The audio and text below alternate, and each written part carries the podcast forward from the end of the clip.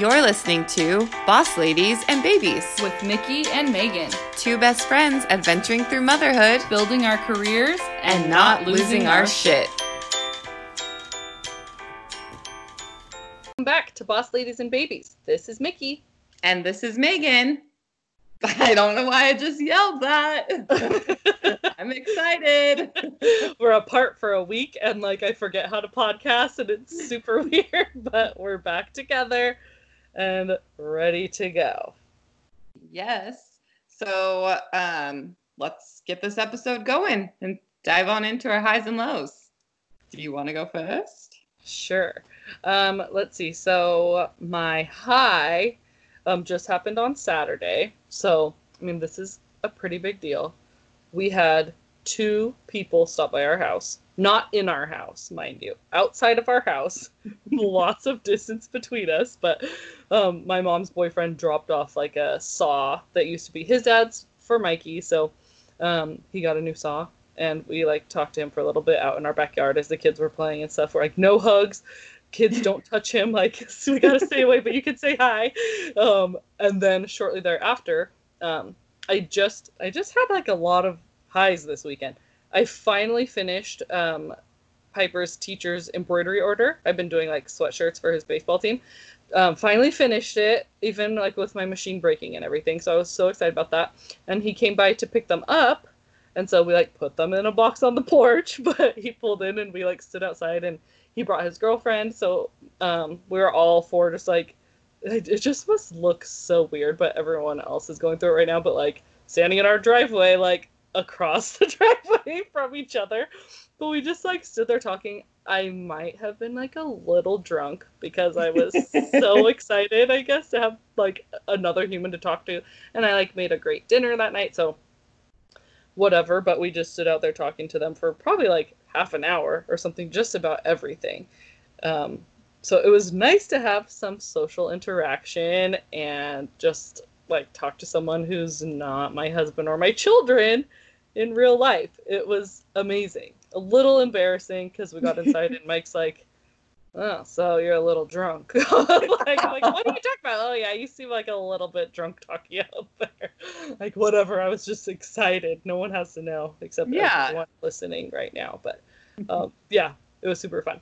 So that was exciting. Highlight seeing some real faces for once. Um, jealous. I'm so jealous. Yeah, yeah. No, I'm like, I highly recommend it. You can stay real far. We, you know, live out in the county, so there's a lot of room to like be spread out, but um, it's still like made me nervous. I'm like, he's touching the box that I just touched. I hope that that's okay. But um, yeah, so that was fun. My low, ugh, my freaking low is just like the entire last week plus. Um, I just, yeah, my back disc issue is flared up again, and I just hate feeling like a broken record. Like, oh, my back hurts but it's like pain I deal with all day, every single day, and it hurts to move. Like I can't bend down to put pants on. I can't like it hurts to. I mean, and I have to do the things, especially like when I'm home for the week without Mike when he's working. Like I have to do all this stuff, so I don't get to just like sit and ice it and get better. I've been trying, but um, but yeah, I just had like a huge breakdown last week, and um, like I my mom had asked for help for me to come help her with some like moving stuff and um I just I'm I'm not a big a good good at saying no to people mm-hmm. it, especially when I want to like I'm such a giving person and I had I just had like a complete mental and physical breakdown and I was like I can't one the quarantine but besides that i'm like i mm-hmm. can't i'm not going to be able to get in a car and drive for the foreseeable future. I can't do anything. I'm just in pain all day every day. I can't go to the i don't feel comfortable going to the doctor. I know if i go to a normal doctor all they're going to do is like send me home with pills which pain is not going to yeah. help. I'm like i don't need painkillers painkillers. Like that's not my problem. My chiropractor is like social distancing, of course, which is great for him. But I finally like Facebook message him like, so like this is back and it's been back for a while. Like, what can I do? And hopefully, um, when things start reopening, I can get in there. But it's just like I've just been feeling really down about it and helpless and just like trapped in a awful body. just it's been like a real bummer.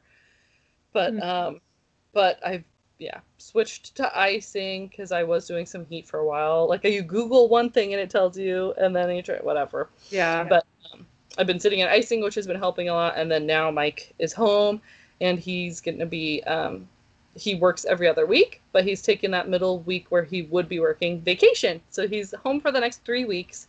I will have a lot of help, and he's really good about making me like sit and relax and not overdo it. So hopefully, yeah, hopefully I'll be getting better soon.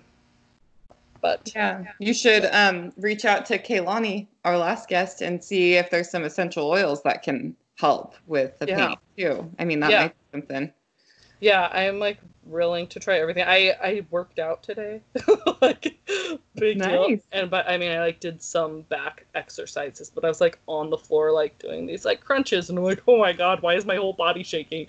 My husband's like, because your muscles are worked to their limit, and you've done two. Like maybe we need to like get in some shape. So hopefully, doing you know some strength stuff I know will help, like support Yeah. the core and all that. So Mm, I'm sorry you're going through that. So like we're already trapped inside, and then to feel Mhm. trapped in your body. I mean, yeah, oh, I'm sorry. yeah. I'm glad you're feeling a little better, and I can see your beautiful face. And yeah, I'm I'm sorry that you're dealing with that. That's got to be a really awful feeling. So Yeah. hang in there. Keep hanging in. Thanks. Yeah. Um, well, I'm gonna switch gears with my highs and lows. Um, I my high is TikTok, just as a whole. Just Say no more. TikTok. and I know that you can appreciate this because I live for your TikTok videos. Even with your back being out, you've been able to Oh. make some really good content. So Thank you. good job. Um, no, but seriously, I was like, okay, so classic. Ugh, what's TikTok? Ugh, TikTok is so overwhelming. Oh, it's for kids. Oh, I'm never gonna do that. Like, I love Instagram. I love, like, I love Instagram. Mhm. I'm never gonna even look at TikTok. Okay, I'm bored, bored in the house, and I'm in the house bored. I'm gonna look at TikTok. Oh, so this is what it's all about. Okay. Okay, cool. Okay, you know what? I'm going to make a video. Um and I saved it to my drafts, never going to show anybody. I'm going to make another one. Hey, this is actually pretty funny. I'm going to publish this. And then I couldn't stop. I think I published like 7 videos in 3 days. and I just I kid you not when I'm extremely bored, I sit there and watch my own videos and crack up. I just think I'm hilarious. oh my god. so that's been uh, really fun and entertaining. And it's like there's this whole thing. If you haven't converted yet, I'm sure you will soon. It's like this whole millennials are bored in quarantine and taking over the Gen Z territory. And like, yeah, we I've just been having so much fun. And I just uh, uh, Instagram who, you know, like I Mhm. just am obsessed. So high or low. I mean, it could be both, truly. It Yeah. I feel like TikTok right now is just the most like wholesome, empowering place. Like Mhm. half the videos are like, "Oh, we're girls with no makeup on and we know that we're like look way different with makeup on. Let's show the transformation." Or we're just like, "We don't care. We're home and we're drunk and this is life." And it's so yeah. it just puts So me, relatable. Oh my god, in such a good mood, and it's really funny. We, are, Mike and I, both have TikTok. He hasn't done his own videos yet, but now it's taken over, and we just like we have been sitting next to each other on the couch watching TikToks for hours together at night, and I'm like, why don't we at least watch them together? But we've been getting notifications all day that you've posted a video, but it's ones that we've already seen. I think it's because Huh. I I hadn't liked it. Mm. Sorry. Yeah. What? I know, I know. I don't know how I didn't. I think I was like watching it and then just like kept scrolling to go back to see if he'd made more or something. But we got like five notifications. Just my phone like keeps reminding me and Mike. So we're like, oh, Megan posted a new video. Let's see. And we're like, oh, it's not new yet. Okay, wait. Oh, we're like so excited about it. It's so fun. So if you haven't checked it out, like you don't have to make videos. You probably will, but check it Mhm. out because it's so fun. Um, My low is okay. I have I haven't seen another person, right? At all. And I get why my retired neighbors have always like, "Oh, hi, how's it going? What what are you doing? What are you doing today?" because I am now also like that. um, and I'm just, you know, as you've heard from previous episodes or if you're just now tuning in and you know anything about me, I I'm like don't handle germs and situations like this well. So I'm just like so just like freaked out by coronavirus and like I'm a rule follower, so I'm trying to follow all the rules, like the six feet. The only thing I've been doing to leave the house, no grocery store, nothing. The only thing I've been doing to leave the house is going on walks or runs with my family. And I have no chill anymore. Like, no chill. I have the stroller and the dog, and I'm walking on the sidewalk. And a person comes walking by themselves just a one person, and I will have to move my stroller and my dog over a curb and get into the bike lane or go into the middle of the road to maintain some distance from these people. And I just let myself get so mad about it. And I've come to the point where I I can't not say something. So recently I've been stopping in the middle of the sidewalk if I'm encountering somebody. I'll just stop and wait to see what they're going to do. They don't move. So then I move it. Oh, don't worry. I'll move my stroller and my dog over this curb into the middle of the road so you can have the sidewalk for yourself alone. No problem. or if somebody comes up on me, I can't, I'm like six feet, six feet. I'll start pointing, where are you going? Which way? Six feet. Like I have lost my mind. And I can't, I just, I don't have social skills anymore. And I'm just like, whatever. Like, I don't know. So I, you know, I was noticing like I'm really letting this get to me. Like I really got to reel it in a little bit. The other day I was on a walk and this car pulls up and they stop and they roll down their window and they were probably about six feet. And she's like, Excuse me, excuse me, do you know if such and such street is up here? I legit panicked. I didn't know what to do. I was like, uh, um, I, I don't, I don't, I don't want to talk to you. and oh I just said, you said that. Said it. It was like the thought in my mind just came out of my mouth. I was just like, I, I don't want to talk to you. Oh my god. I, oh. And then she was like, Oh, I'm sorry. I thought it would be okay. I, I'm six feet away. And I was like, I just like oh looked oh forward god. and kept walking and then started hysterically laughing. Like, oh I cannot believe that that just happened. Oh my God. I felt like such a bitch. Like, I did not mean to say that. I just like panicked. So oh yeah. Oh God. Fill it in a little bit. I'm probably giving myself a really tainted reputation in my neighborhood.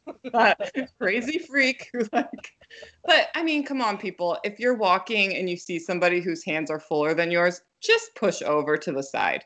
Yeah. Isn't that much to ask? I do it. If I'm by myself with Hefe, my dog, just running, I move for people. Yeah. Anyway. Well, I'll have to mail you a shirt uh, that says "Keep six feet away" on the back, right. and then like make a sign to put on the front. That's I'm sorry that that sucks, and people are really yeah can be just kind of oblivious, but also I I would have given anything to see that. I cannot imagine. But also, do you feel like a little bit like free and empowered having like just spoken your mind and then like going on? I guess kind of. Like I mean it's the stuff we think in our heads, right? That we're too afraid to say out loud. Mm-hmm. I no longer have that filter. Yeah. And so yeah, I mean, I guess it felt good, but it also felt like really bitchy and rude. like I don't want to talk to you. like, oh my god, I can't even imagine that is the funniest thing I know. Like, oh, thank you. Yeah. Thank you for that. That's yeah, anytime don't come up on me yeah. times like these. but yeah, so I hope you all are doing handling that better than than I am because I know that I'm not handling well, and for the most part, everything else I'm handling pretty well considering. But that it's like it just I'm really letting it get to me, and I'm not handling it well. So I'm gonna work on that this week. So we'll see. We'll see how that goes. Yeah, thank you. So um, yeah, now that we got that off our chests, I think we should bring on our guest. I'm really excited for this episode. Um, I think this is good timing for the episode that we have with everything going on with coronavirus, and it can be a scary time for a lot of people. Um, so, our guest for the show is a postpartum support practitioner and owner of Family Thrive in Olympia. She's passionate about helping families get the most out of their new time with their baby, lots of rest, yummy meals, bonding, and support. She has over 10 years of experience working with families as a social worker, teacher, and postpartum doula. She says there's no question too weird, and we're about to find out. Please welcome to the show the strong, talented, and inspirational Christine Romero. Hey, Christine. Hey, how are you? Good. Welcome to the show. Thank you. So excited to be here. We're excited to have you. All right. So, why don't we jump right in and have you tell a little bit about yourself to our listeners? Yeah.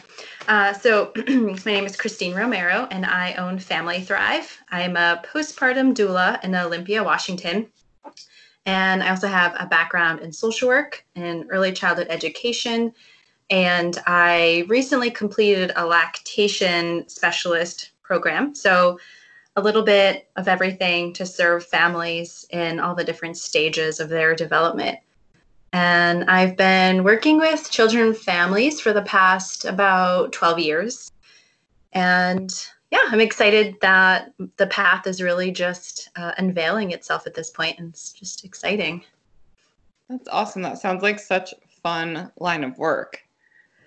Yeah, yeah, it's definitely soul work. It it speaks to a really uh, important part of of my soul. So I love it. Yeah. What got you started in that? So it's interesting. I used to be a teacher, and I have after I had my son Charlie almost four years ago, I had a really hard postpartum experience.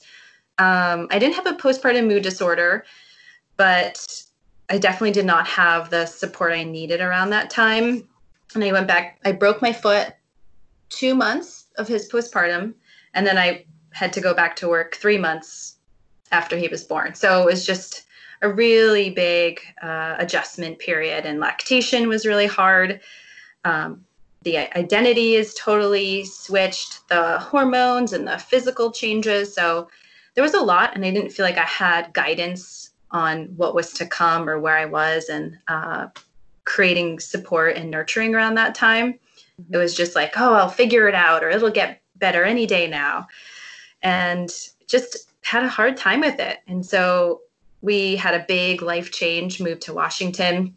And we're at the point where I could stay home with Charlie. And the plan was to either go back, go to grad school for teaching or to start a postpartum doula business. And I was like, I know exactly what I want to do. Let's try this amazing thing out. And so I've been doing it for two and a half years. Wow. That's awesome. Yeah. Some people become um, really into the birth, like birth doula work after. Mm-hmm. But I was just like, no, that's not that's not my jam. I'm do you do postpartum. any of that at all, or do you only do postpartum? I only do postpartum. Nice. I've been trained in birth work, but I love to focus on postpartum. Yeah. Yeah, I didn't know that that was a thing um, until after my daughter was quite a bit older. Um, so yeah, that's that's really awesome that there are people like you that do that. So thank you. Yeah, thank you. So our topic tonight is grief and guilt um, during pregnancy and the postpartum period. So we're really excited to have you join us tonight and talk with us about these really difficult and trying times in motherhood. So thank you so much for for joining us. Yeah, thank you. Uh, I want to first say that I'm the kind of person that says what other people stay quiet about because either they're nervous to say it or they maybe are embarrassed or ashamed about it. And so I'm the one that raises their hand. I'm like, oh no, over here in, in this corner. And so um, yeah, the, the idea about grief and mourning during pregnancy and postpartum is a really big thing that we don't talk about in our culture. Um, I think we just don't even recognize it to be able to talk about it. And we're led to believe that this is the most blissful, most beautiful, um, most uh, loving time of our lives. And so when we have that idea that we're told, we kind of stuff down the the guilt and the fear and the sadness around our experiences. So then we don't even let it come up to the surface. Mm-hmm. So I do love talking about the things that other people aren't ready to to chat about. So yeah, I'm excited that we get to have this opportunity together.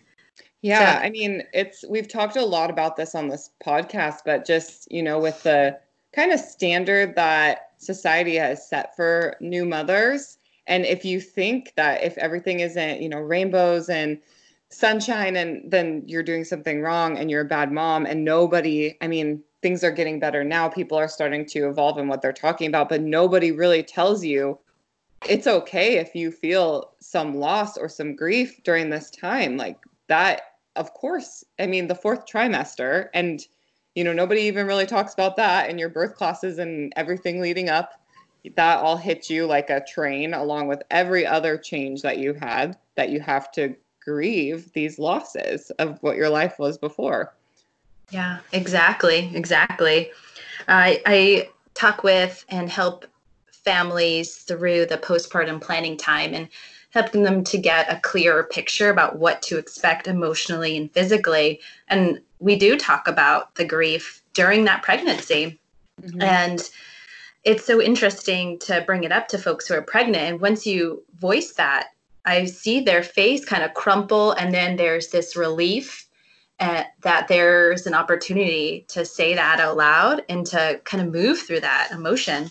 Mm-hmm. And so, what I often will see and hear is about the middle of someone's pregnancy, they start to feel the grief coming in. And they don't often know that it's grief, but that the loss, um, maybe some sadness, anger, resentment sometimes that's towards their partner or maybe they're questioning like oh did i choose the right thing or um, maybe i'm a bad mom because i'm not into this pregnancy fully and it's really interesting to have to go through that thought process alone. Um, but i think for people out there who are currently pregnant that's yeah like you said it's totally normal. Um, it's very it's a very typical experience. And so when we can recognize okay this is normal this is something that a lot of other people are going through, um, we can then create this almost like um, a window of opportunity to move through those that emotion and process those feelings. So for people, that's the um, the grief can come in with the loss of freedom and ability in their body that they previously had. So just not being able to move in previous ways or seeing their partner being able to freely move. Um, and there's not any pain associated to that or discomfort or constant worry.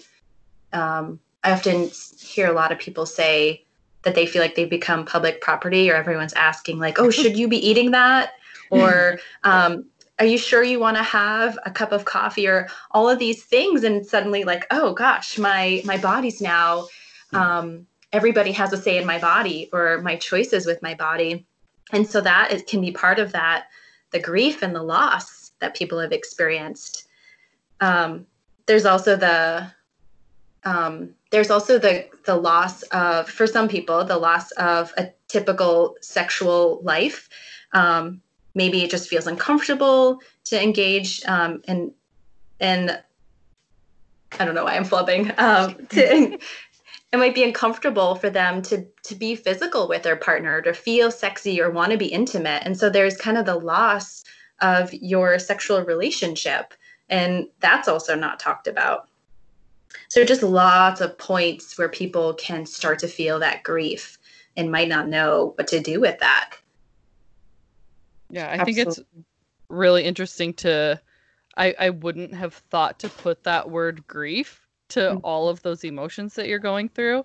Um, even now, I was, you know, like researching about our topic with you tonight and everything, and I mean, it it totally struck home with me. There, that is perfectly worded and definitely describes all of those changes that you're going through that are so i mean can be really like traumatic and definitely life altering before you even have the baby like that's the part everyone thinks is going to be such a big emotional deal, but we haven't even got there yet and you're already going through all these things. That's tough. Yeah, it is tough. And especially if you don't have friends who have been pregnant or had a baby before you, or maybe your family just doesn't talk about it, or they're expecting you to just be so blissed out, then you maybe don't have the space to talk about these tough things.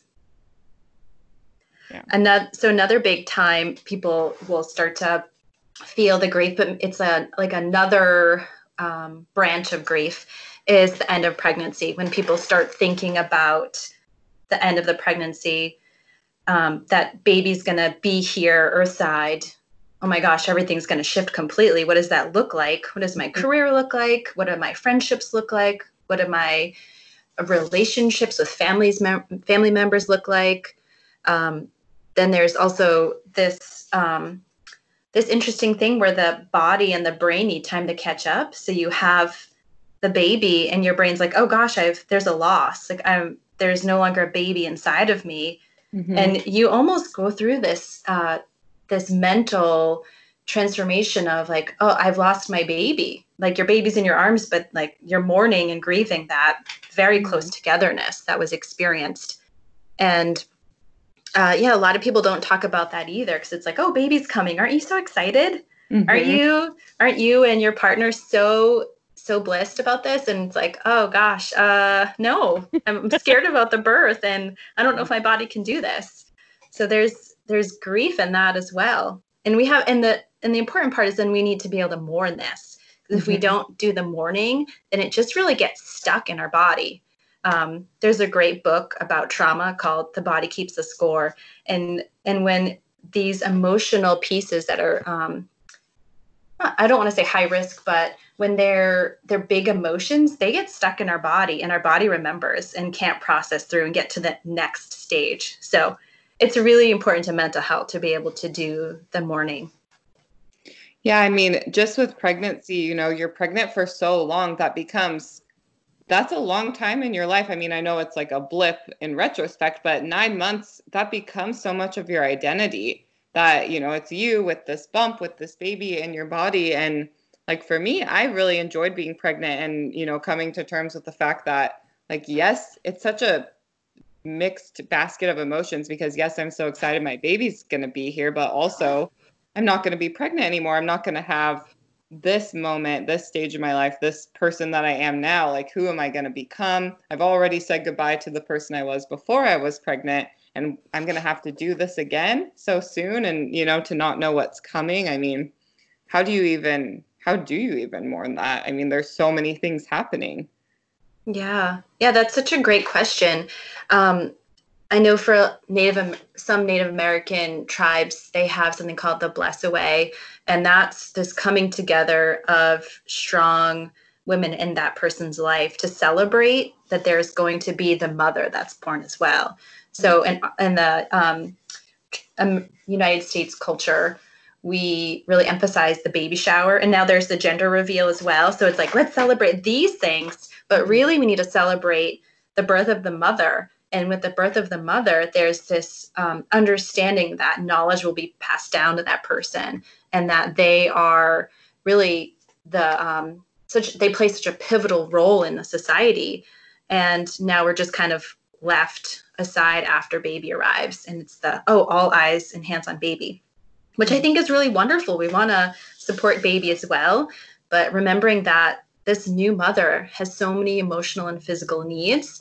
And I think when we can have some kind of mark of the end of pregnancy, like a bless away, we have that closure and that space to feel like, okay, I went through these really big highs and these really big lows, and there's closure around that time. Mm-hmm.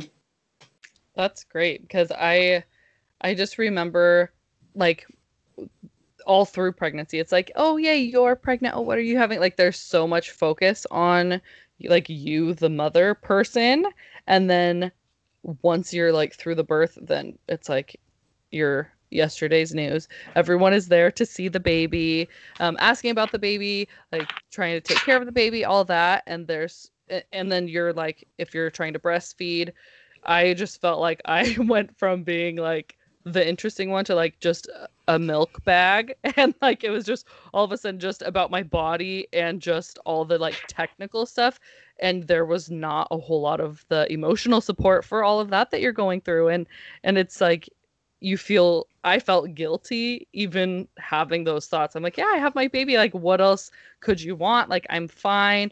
I am here to, you know, give them whatever they need to survive and all of that. But like, okay, I'm also I'm still here and I just went through the biggest change of my life.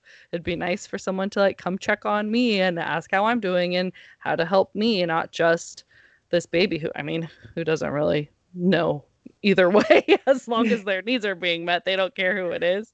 But yeah that's it's a uh, I the end of pregnancy is it's it's a lot and I like that celebration idea that's beautiful yeah it yeah it's it is really a lot um, it's very sad to think about how our generations have been robbed of that experience of being fully nurtured um, fully embraced and celebrated. And so we don't get that uh, because our parents didn't get it and mm-hmm. their parents. And it just keeps going back and back. And it's been totally wiped out um, and eradicated. And so then we're left like, oh, everybody wants to see and, and hold the baby, but who's going to hold me and who's going to feed me? Who's going to tell me that this is okay and um, remind me of all of my strengths? And so that's why the postpartum work that I do is so important to me because it's bringing back those traditions that um, that were taken away from us and that we need to lay these beautiful pathways and foundations for a really healthy generation that's coming up. Mm-hmm. Absolutely. Um, I've talked about this on here before too, but one thing that was really super helpful for me right after um, my daughter was born was a group, a postpartum group. And I don't think that it was run by a postpartum doula, but it was a chance for us to all come together and talk about, you know, these things that seem to be taboo or, you know, some of these things like what we're talking about right now. And that was that was game changing. So I can't imagine having like a one-on-one experience with somebody who specializes in this to kind of help you through all of those things how how life changing that must be yeah i think it's i think it's huge um, it's really beautiful to watch um, the families that i work with evolve and go from just being so uncertain and not knowing to having more confidence and feeling really validated where they are right now I think it's just it's so beautiful to see. And I wish I had that experience myself. Um, I wish I had a postpartum doula Mm-hmm. Um, I wish that I had a support group super early on. I wish all those things. And so I think the more we can talk about this, the more other people can know that there's there's another there's another narrative that they can write and we can encourage them to write that. And then they, they know oh there there's another choice. Let me go and find out about that. So that's why i love podcasts that support new families. I think it's wonderful that you have this. Yeah thank you. Yeah we we hope that we are helping a lot of people and at least just you know making people feel less alone. Um, you know we've talked about how kind of the the pressure society has put on new moms and we try to really keep it real on here and try to you know bring back the real side of motherhood and just like you know reassure people that these things are okay to feel and you're not alone and we talk about that a lot. And so it's really important for us to have people on here like you who specialize in these things and can help reiterate that fact to women that are listening that this stuff is okay, it's normal, you're not alone, and there is help. You can find and ask for help. Yeah, totally. Yep. So there's obviously a lot of people know we're in a health crisis right now. If you don't, I don't know how you don't, but I can't I can't trick myself into forgetting that there's a health crisis right now. Mm-hmm. Um, so with COVID nineteen, it's really interesting because people are experiencing a whole another interesting layer of grief and loss. Um, it's interesting, like we were saying earlier about the a baby shower. Like that is our new that's our new celebration into motherhood it's kind of a lopsided one but it still is one so it holds a lot of value for people mm-hmm. but that's being taken away by a lot of folks because either they've um, their baby shower was planned during the stay at home order or maybe just before. So they're losing that family connection and the celebration and that entryway into the next period of their pregnancy. So i think a lot of people are feeling loss around that. Um, even loss around okay so i had in my head that the end of my pregnancy i was going to um, maybe like be around friends a lot and family members. And i was going to cook all these meals and go on walks and buy baby stuff or whatever they had in their head that's that vision is totally wiped out. And so it's kind of like the loss around this i don't want to say fantasy but this vision they created something that they were getting really excited about and isn't going to happen. And so there's there's loss and grief around that that needs to be recognized as well. Mm-hmm. not to mention just i mean pregnancy and getting ready to go into labor i mean there's so much uncertainty in that. And to look around and the state of the world that you're living in is uncertain as well. I mean that's got to be just a terrifying feeling that is going to cause a lot of stress and anxiety on top of what you're already feeling normally as you know somebody who's pregnant and getting ready to have this gigantic life change yeah completely. I have a friend who is going to have her baby any day now and has pl- had planned a hospital birth. Uh, she's a nurse and feels really comfortable in the hospital setting. And she had to very last minute change her birth plan and is going to be birthing at the birth house in Olympia here. But her partner is very emotionally wrapped up in health and safety around COVID 19. They have a toddler as well. And um, just lots of choices they weren't planning to make. And, and the way that the birth is shaped now is totally changed. So there, I think there's also a lot of loss in that and, and uncertainty. Um, just all the things that you mentioned. It's definitely on point for people who are going to be starting to birth coming up, or may, or maybe they just did recently. Mm-hmm. Well, and I mean that is like newly postpartum is probably, I would say, the loneliest time of your life. I mean, you don't even know yourself. You feel like you don't even have yourself, right? And and so to be already so isolated in that time of your life and then on top of that to be actually in isolation i mean my heart goes out to anybody who's struggling with that right now i can't even imagine what you're feeling and i mean what what could you recommend people do who might be struggling with this right now yeah, that's definitely an interesting question to to answer at this time. It my answer, if you asked me four weeks ago, would be totally different than what it is now. Mm-hmm. Um, people can still create meal trains. From my understanding, what I've read is that COVID 19 can be killed at a certain temperature. So if people are dropping off, say, a hot meal, it can be reheated. That family can reheat it before they eat it. So there's some health and safety parameters around that, which I think is nice that they can still get food um, and it can still be healthy, or they can still be healthy. Um, there's an app called Marco Polo mm-hmm. that I think is cool. Um, I've heard people talk about it, setting it up, uh, leaving video, like little videos for the new family that they can watch throughout the day, like just popping in, we're thinking about you. Um, or maybe there's um, like a funny dance or something that you that a kiddo, like a sibling, um, not a sibling, uh, a family member can do, just something to uplift that person's spirit and let mm-hmm. them know that they're being thought of. Because, like you said, it's the, it's the most isolating time that I can think of.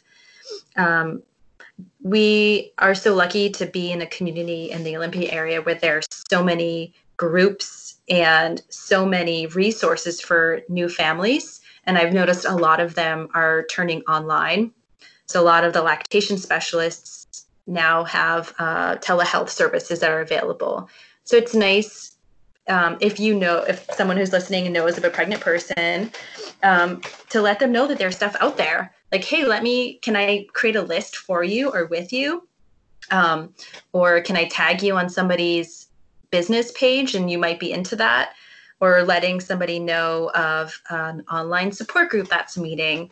So we have to just look at things from a different lens, um, a, a really solution oriented focus. It's not how any of us wanted this, and it's not ideal. We can still show up for each other and we can still show up for ourselves and our partners during this time. I love that. That's that is hard. so hard to do. Yeah. And I it it hurts to know that people are going through this mostly on their own because I always tell families the job you're about to do is the job that was typically done by an entire village. Mm-hmm. And here we are knowing that that this is an impossible job for one to two people, but they have to go into it and through it and and survive. And mm-hmm. so I think that's um, that's the big clincher is knowing that people have to walk this fire alone. Mm-hmm. Just like grieving that the experiences, you know, how we are kind of talking about, you know, you the end of your pregnancy you thought would be this way. I look back to the end of my pregnancy and our, you know, our baby moon and then the hospital and my whole family coming to meet my daughter in the hospital and you know all the visitors that we would have at our house afterwards. And i mean i like want to cry just thinking about that right now for people that might be missing out on that experience. And um, just you know really leaning on your partner that you have there with you um, or any any person that can support you. Um, and you know it's gonna get better and you just have to let go of that i guess and and mourn that. And i'm sorry that people are having to go through that. I mean even just in normal life there's so many things that you know we're finding ourselves grieving in this time. And so just yeah i can't i don't know how to express my heart really goes out to anybody who's feeling those losses right now mm-hmm. yeah it is a tough one and i think because this is so much at in such a short window that we're asked to absorb and um, accommodate uh, it is creating cultural trauma. Like we're all in that shock and trauma together. So it's a very sensitive time for a pregnant person or a newly postpartum person. Um, yeah, just continuing to support the people that we know that are pregnant or about to have or just had a baby and um, just checking in with them as much as we can mm-hmm. is really important. So we've been talking a lot about grief during pregnancy periods in pregnancy and then there's also the grief that comes up after you've just had your baby and like i talked about earlier briefly that your your brain and your body ha- need this time to catch up. Um, like you were saying earlier yeah you you're pregnant for so long. It's a really long time. And you're you've grown accustomed to, to maybe you put your hand on your belly a lot. Um, you feel that firm bump. You feel the baby kicking. And after you've had your baby, it's like, oh gosh, my belly is really squishy and soft right now. That is freaking weird. I know that, that I had a hard time with that, mm-hmm. um, even though the baby was in my arms.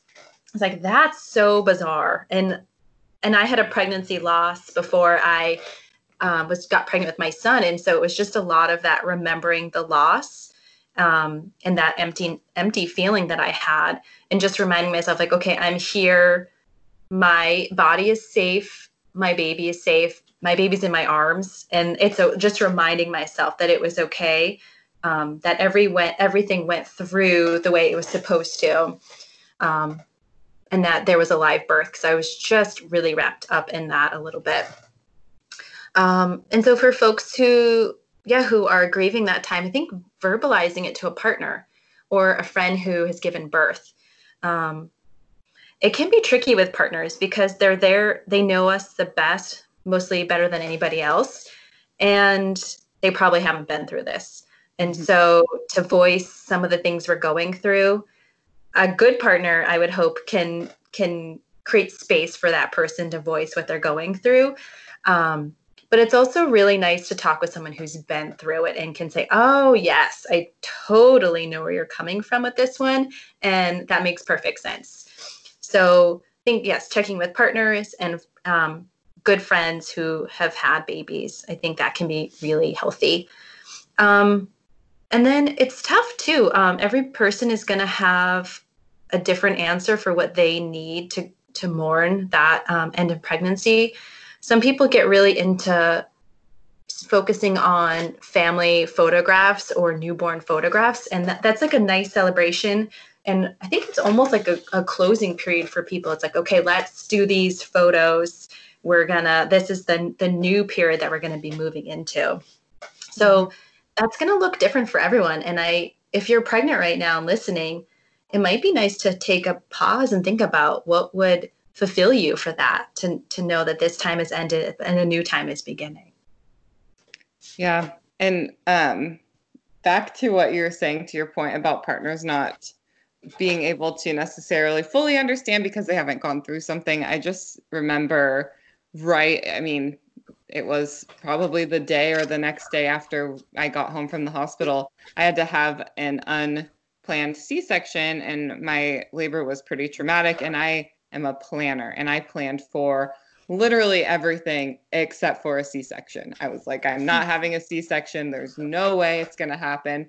And I, when I got home and I couldn't wear like the pants that I had bought because it hurt, I bought, you know, all these cute like lounge postpartum clothes that I was so excited for. And I just remember I had only bought one nightgown that I could easily nurse in. And I crumbled to the ground. My mom was there, thank goodness, but I was just bawling because I only had one nightgown. And it's to my partner, I mean, he did great. And, you know, he did the best that anybody who hadn't experienced something like that possibly could he would never understand that I was crying because I only had one nightgown, you know?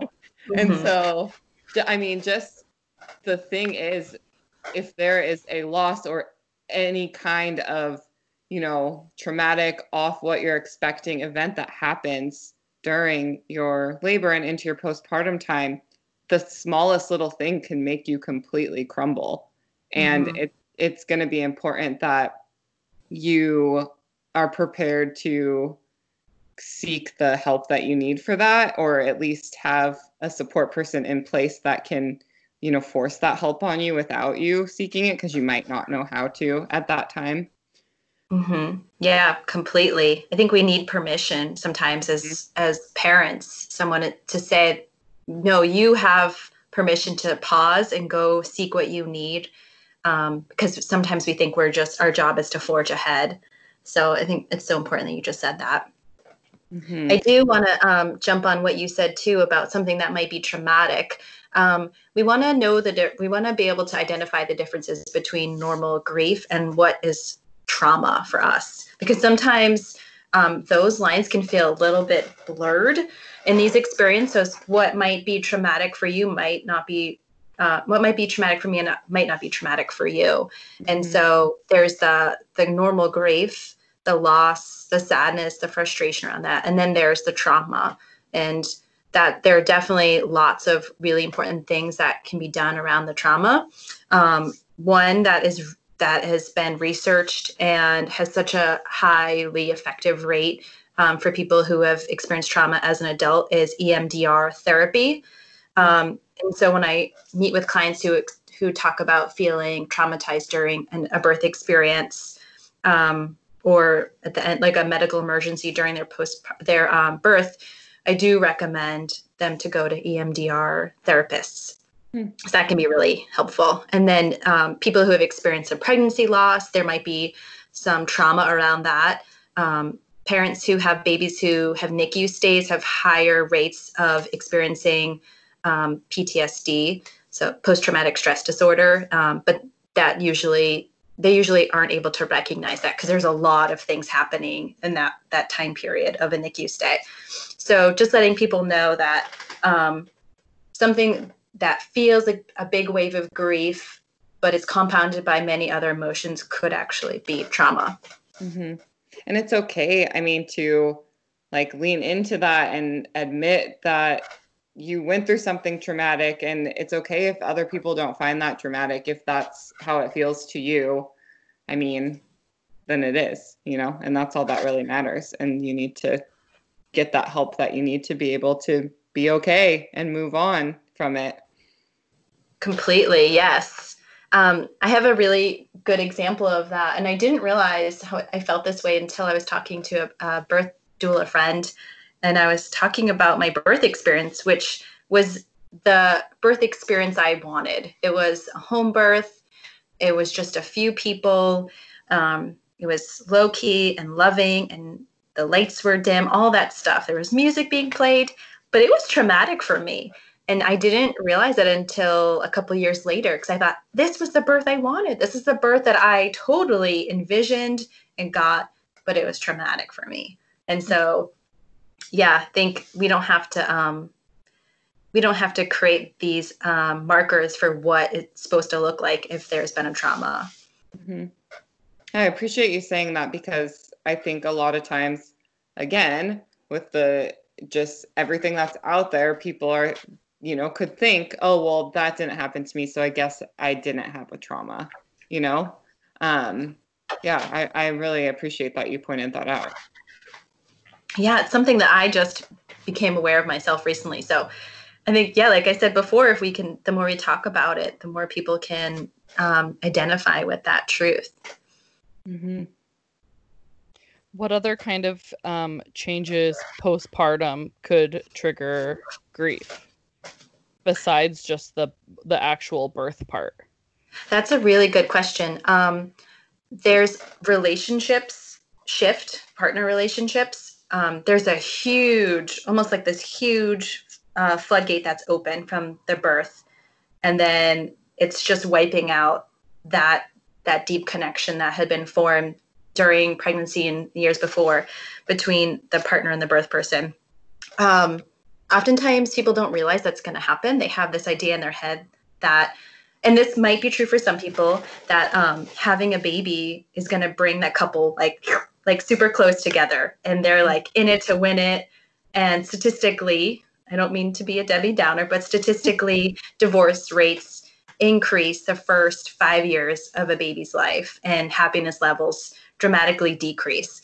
And so that's the reality of what couples are up against. And so there's gonna, they're gonna feel that loss of deep connection, that security.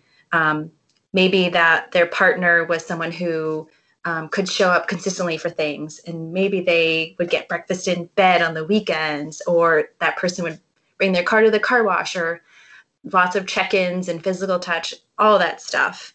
And suddenly there's a baby and everyone's exhausted and being pulled in 50 different directions and that stuff's not happening anymore.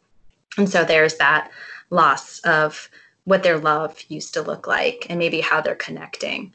Mm-hmm. so yeah i know it's hard to um, at least from my perspective it was hard for me it's it was hard for me to see it from my husband's side because when he would say it's not just your life that changed my life changed too. And you know it's it was so easy for me to be like your life changed. You don't have milk coming out of your boobs. You don't have the scar. Your body didn't just go through this. You blah blah blah blah blah. All these things that shook my world. I had a really hard time stepping back and thinking oh your life really did change a lot too even down to me changing i mean you know being his partner and a big part of his life and now i'm completely different and he has all these new worries and responsibilities as well um, I think that's important to remember too. Yeah, yeah. Thinking about partners and what they go through, I think that's a big one because I do a lot of my work is checking in with um, the non-birth person, and it's chatting with them about how that how the transformation has been for them, and oftentimes they have a lot of grief around going back to work mm-hmm. because mm-hmm. they would love to be home with that this new family unit and they would love to be able to support the birth person for longer but oftentimes they don't have that extended leave um, or maybe they're just kind of they're in a, a job where that's just not a possibility. Um, so there is grief around that too and so i think we need to recognize that in um, partners as well so i'm glad you mentioned that yeah and i i know that he also um felt bad because there was a lot that he couldn't do to support me at that time as well. Um, which then made me feel bad because he felt bad and I wanted to help him. but The Yeah. never-ending cycle of Mhm. guilt. Oh. yeah, yeah. I mean, it's it's it's if we have another child, I will be conscious to remember the fact that it's not just my life that changed because you know he went through a lot too. Yeah, definitely. Um, and then Nikki, who you had asked about, like maybe how other relationships change, or maybe I'm just Mhm. thinking that you said that. Yeah. But um, if there is an older sibling, there's in the pregnancy, I, I see a lot of um, people grieve. What is what is this loss going to look like? I hear a lot of people say, "I can't believe I'm doing this to my child.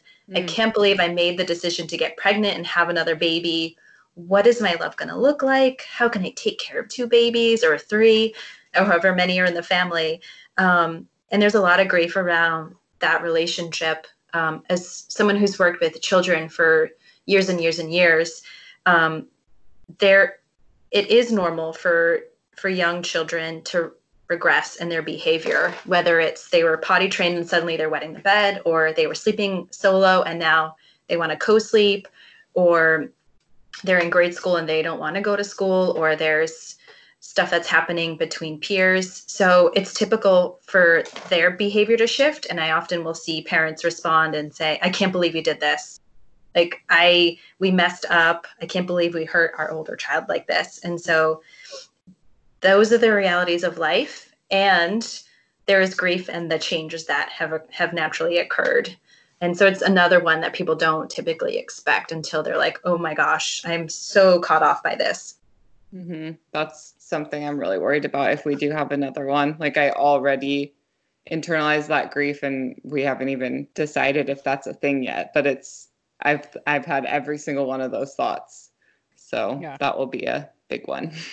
Yeah. My- And when oh go ahead, sorry. Oh, um, my kids are a year and a half apart, and that was not planned, but um, that was probably the hardest part for me was just getting pregnant a lot sooner than I expected, and we were still in the like that honeymoon stage of being a new parent. I feel like you know she's she wasn't it, the newborn part was behind us, and it's just this like blissful family time that we're spending with our adorable baby and we're having so much fun and then oh now we're going to have another one and my body didn't have as much time to bounce back in between as i thought so that pregnancy was a lot less comfortable and yeah you worry like am i going to be taking away from the other baby like how could i possibly l- have any love left over for another person like my heart is exploding now how could i love another one as much as I love this one. It it was yeah, really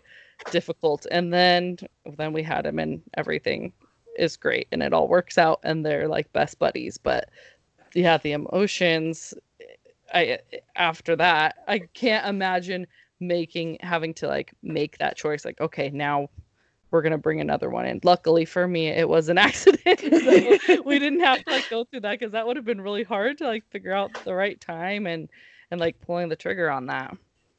hmm Yeah, it is tricky to do the expansion part of um, of family making and all of the emotions that come up with that, all the really big and deep emotions for everybody.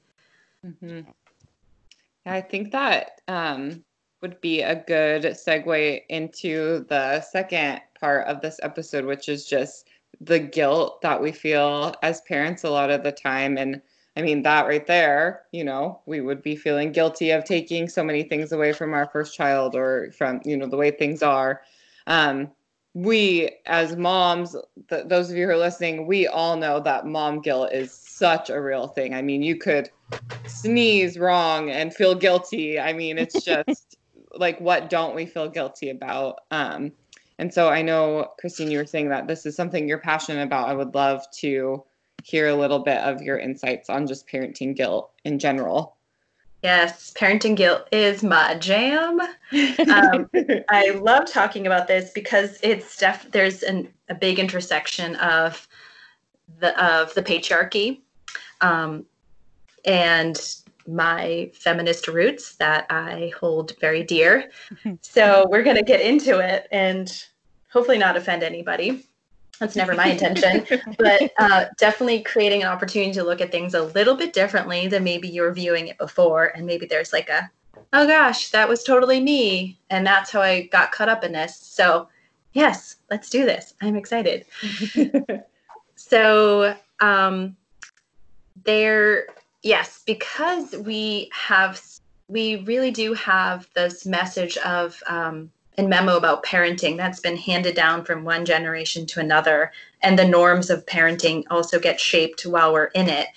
Um, and then i think our generation of parents have gotten this message that their their job is to totally encompass and shine this beautiful loving light on their child constantly mm-hmm. um, and that our job is to create happiness and comfort no matter what. And that might even mean that we're martyring and reducing our own comfort and health safety all of that stuff.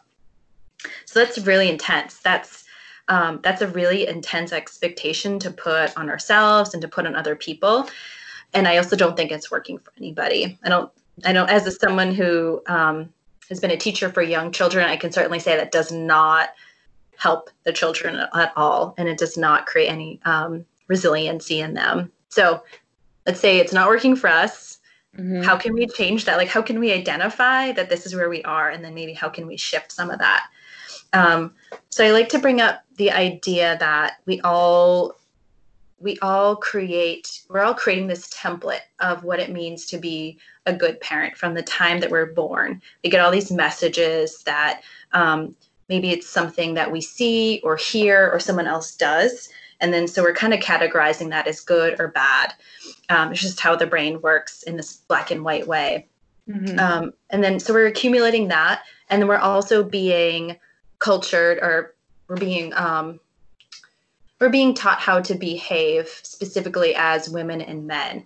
And so I know from my experience and many other women that I know, they were taught how to be a good girl, how to take up as little space as possible, how to please and comfort, other people, how to play down their own accomplishments and achievements. Mm-hmm. And so all of that kind of compacted has been this lovely template that we can enter into. And it's actually really interesting, even if somebody um, is a proclaimed feminist family, they have their baby, and statistically, we adopt these very um, gendered roles around nurturing. So mm-hmm. I, I think it's interesting that we even have um, science that backs this experience up. Mm-hmm. So yeah, so with all of that, um, it, it's really important for us to take pause and ask ourselves, what does it look like or what does it mean for me to be a good mom? And what does it mean to be a bad mom. And if someone has a moment to jot this down, this is really helpful because you can start to break apart this narrative that is playing so frequently in the background that you don't even notice it. So you can jot down, okay, what does a good mom look like? What do they say? What do they do? Um, how do they feel? And you can go ahead and do the same thing with um, a bad mom. What does a bad mom say, do, feel, mm-hmm. act, all of that stuff? And that is really powerful because then you can you can start to see maybe where you got your messages from and then you get to make choices around that. So we don't have to feel constrained and stuck in this so i can't go out with my friends tonight because i feel guilty because i won't be there for bedtime. Well why won't you feel why would you feel guilty for not being there for bedtime? And then if you can take pause and go through that do an internal check-in it's like okay well well what about what does that have to do with being a good or a bad mom? And maybe your narrative is, well, a bad mom, a good mom, sorry, a good mom is always there to comfort their child, or a good mom is always there um, to make it easier for other people, or a good mom helps with the routine, or all, whatever is coming up for you. Mm-hmm. Um, so you have choices to make around that. Um, so I think that can be a really powerful exercise. And um, Brene Brown is wonderful. She's one of my role models. She researches shame and guilt, and she talks about um, guilt is healthy. It's like a little signal that pings and says that we're doing something um, wrong that we want to correct. But I actually, I love her so much. And I actually disagree with her on that one for this specific conversation because I think it's for parents. I think when they have that guilty feeling, it's not whether something is wrong that they should correct. It's that it's a reminder that we're going against the template that we've created and that we've been taught and that's ingrained in us. And so that's when we have that that chance to say to decide, do I wanna do I want to follow this path? Do I want to feel or do I want to choose to be caught up in this guilt? Or do I want to choose something different? And I do think that there is there is a point in guilt where we have to check in with ourselves and ask if it's connected to the good versus bad parenting. Um, and sometimes it's something that we really are being told that it's not aligned with our core value. So, just for example, um, maybe you're feeling really flustered with your kiddos and you're yelling a lot. And then you're going into that, oh, I feel so guilty. Um, I don't want to do this. And then you can check in with yourself about that behavior. And so that's an opportunity to either remind yourself that all parents have a hard time and it doesn't make you a bad parent, or you can check in with yourself and ask, what is it that I need to fix here? Because then you have the opportunity to change behavior if you feel like it's really not aligned with the way you want to behave or show up as a parent. And so this is just a really quick briefing of this process um, and how we can kind of get really caught up in the good versus bad or um, the guilt of parenting. And uh, I do run workshops that help people. It's like a half a day workshop and helps people to kind of break through some of these processes um, and then create really strategic plans around the guilt and the decision making. But I think it's really good for people to know that we don't have to just get really stuck in the guilt and think that's who we are and that's just the norm of this experience as a pap as a parent. Oh my gosh, I love that so much. Like that Ugh. yeah, that's going to be like I mean it's so easy to let that guilt just overcome you and spiral and then you lose so much time suffering with this guilt that oh my gosh, I can't wait to sit down and do that. Yeah. Can I give you an example? I just had this total breakthrough a couple weeks ago. Um, I thought I had a good handle on like where I thought uh, my guilt was coming from and like cutting it off. And so I have been guilty for a while being mostly a stay-at-home parent and working part-time and thought like, oh, I, I'm not happy with this decision. I would like to work full-time and i just kept pushing myself back into this like no you have to stay home with him as long as possible mm-hmm. um, but it wasn't what my soul needed and i realized that i had this template of like a good parent will give all of their time to their child even if they're not happy doing it even if it's not what their soul needs and what um, call was being called on them. Like a good parent will stay home um, or at least for me mm-hmm. and so that was like really forcing myself into doing even though forever. I was like, I'll never stay at home. I can't do it. So yeah, it's a process. Even if you think you've got it, it's it's a constant check in and um, viewing the world. Yeah, that the staying home thing um, is was a big deal for me too, and I'm fortunate to be able to stay home. But if you, I mean, we talk about this a lot just in our entire boss ladies and babies community. Just if you are giving all of yourself to someone else then you have nothing left for yourself. And if you are drained exhausted i mean that's going to affect how you're parenting also. So you could be you know doing your best to be there 24 7 and doing all the things but if you're i mean if your heart's not in it or you're just completely spent then they're going to feel that too and it's we're it's hard to find the balance but you've got to make sure to take care of yourself first. So good for you for you know realizing that you know you have some wants that aren't strictly being home with your kid all the time. Like mm-hmm. that's that's a big deal to look inward and find that yeah, I mean, if it's work or a hobby or, you know, just anything that's going to feed your soul, don't feel guilty about that. I know a lot of our listeners are you know, entrepreneurs in some way, you either run your own business or you work as well as have your babies, or, you know, you don't and you feel guilty about that. I mean, just, you just have to do this exercise because I think it's going to be game changing for a lot of us. Totally. Yeah. I would be so interested to hear if people go through that process and check in with you, Yeah. see where they're at. Yeah, maybe we can put it out in our Facebook group. Um, do you have a worksheet or anything that like breaks it down? Um, I have an outline that I use in my workshop that I would be happy to share with you, and it's super basic. It's just a good versus Mhm. bad, but it's an, Yeah. a nice place to land and have reflection. Mhm. Yeah, that would be awesome. Well, speaking of good versus bad parenting, we have a little segment that we love to do on our episodes um, called our hot mess moments. And we thought we'd give you some time to share a hot mess moment if you have one. I was born for this question. so uh, this is a pretty big deal in my life because it was yeah it's pretty pretty hard um, i fly back and forth with my son maybe once or twice a year solo to the east coast and it's a long it's a long flight um, and the last time i was there i think it was yeah maybe it was the last time i was there I was flying back home with him and I already had delayed the flight because we got zero sleep the night before. And I was like, I'm not going to do like a 6 a.m. flight and got three hours of sleep. Like, hell no. Ugh, yeah.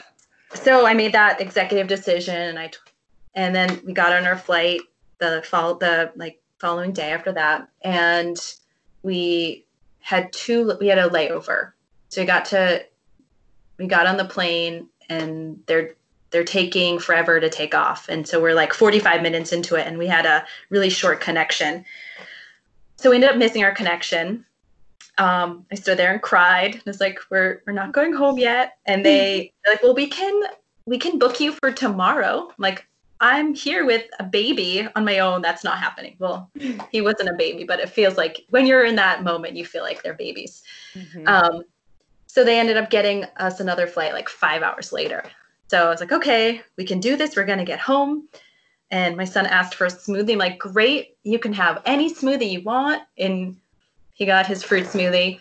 And we're just walking around the airport. And I let him have however much he had because I come from this mindset of like, children will know when they're full and they'll stop themselves. And so we finally are about to board on this flight.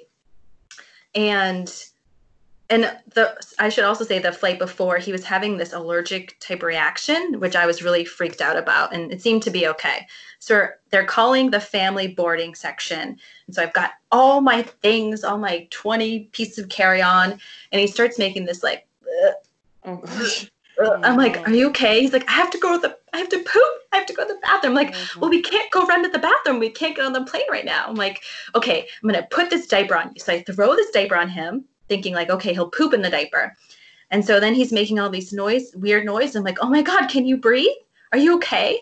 And I pick him up, and he vomits all down the front and back of me. Like we're just covered in so much smoothie puke and I was just stunned. I didn't know what to do. It was horrible. And they're like, all right, and you have to get on the plane now. oh Cool. so Oh. That's one of my biggest hot mess moments. Also, community building moments. So, yep. My gosh. Were they at least like as you were getting on the plane helpful in any way? Or they're just like, "Hey, puke lady, go sit down. yeah, pretty. Yeah, puke lady goes sit down. Yeah. I like had lost my my ticket in the middle of this whole hectic period, but I have to say, parents, no matter where they're from or what they look like or how they act or any of that stuff, none of it matters because we all speak the language of survival.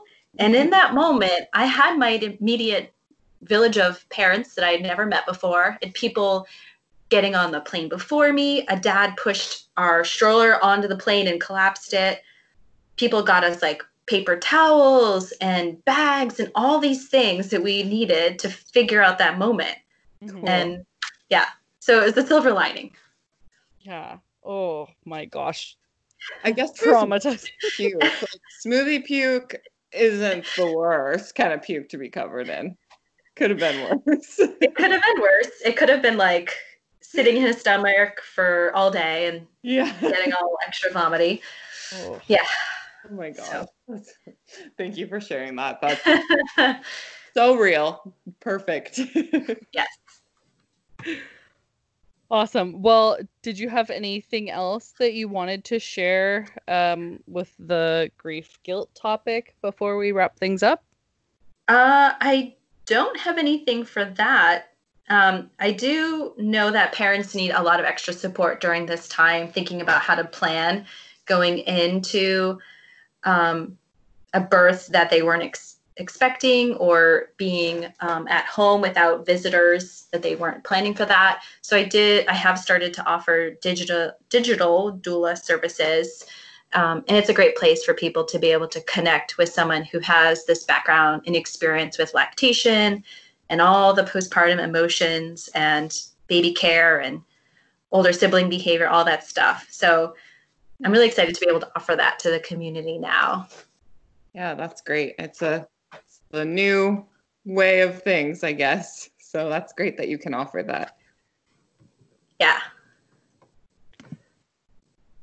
All right. Well, we have a little game that we like to play at the end. That's just a f- few fun questions, and then we'll have you tell everyone where they can find you and and all of that. But um, if you're ready, we have just a I- few I few fun am. little questions. Okay.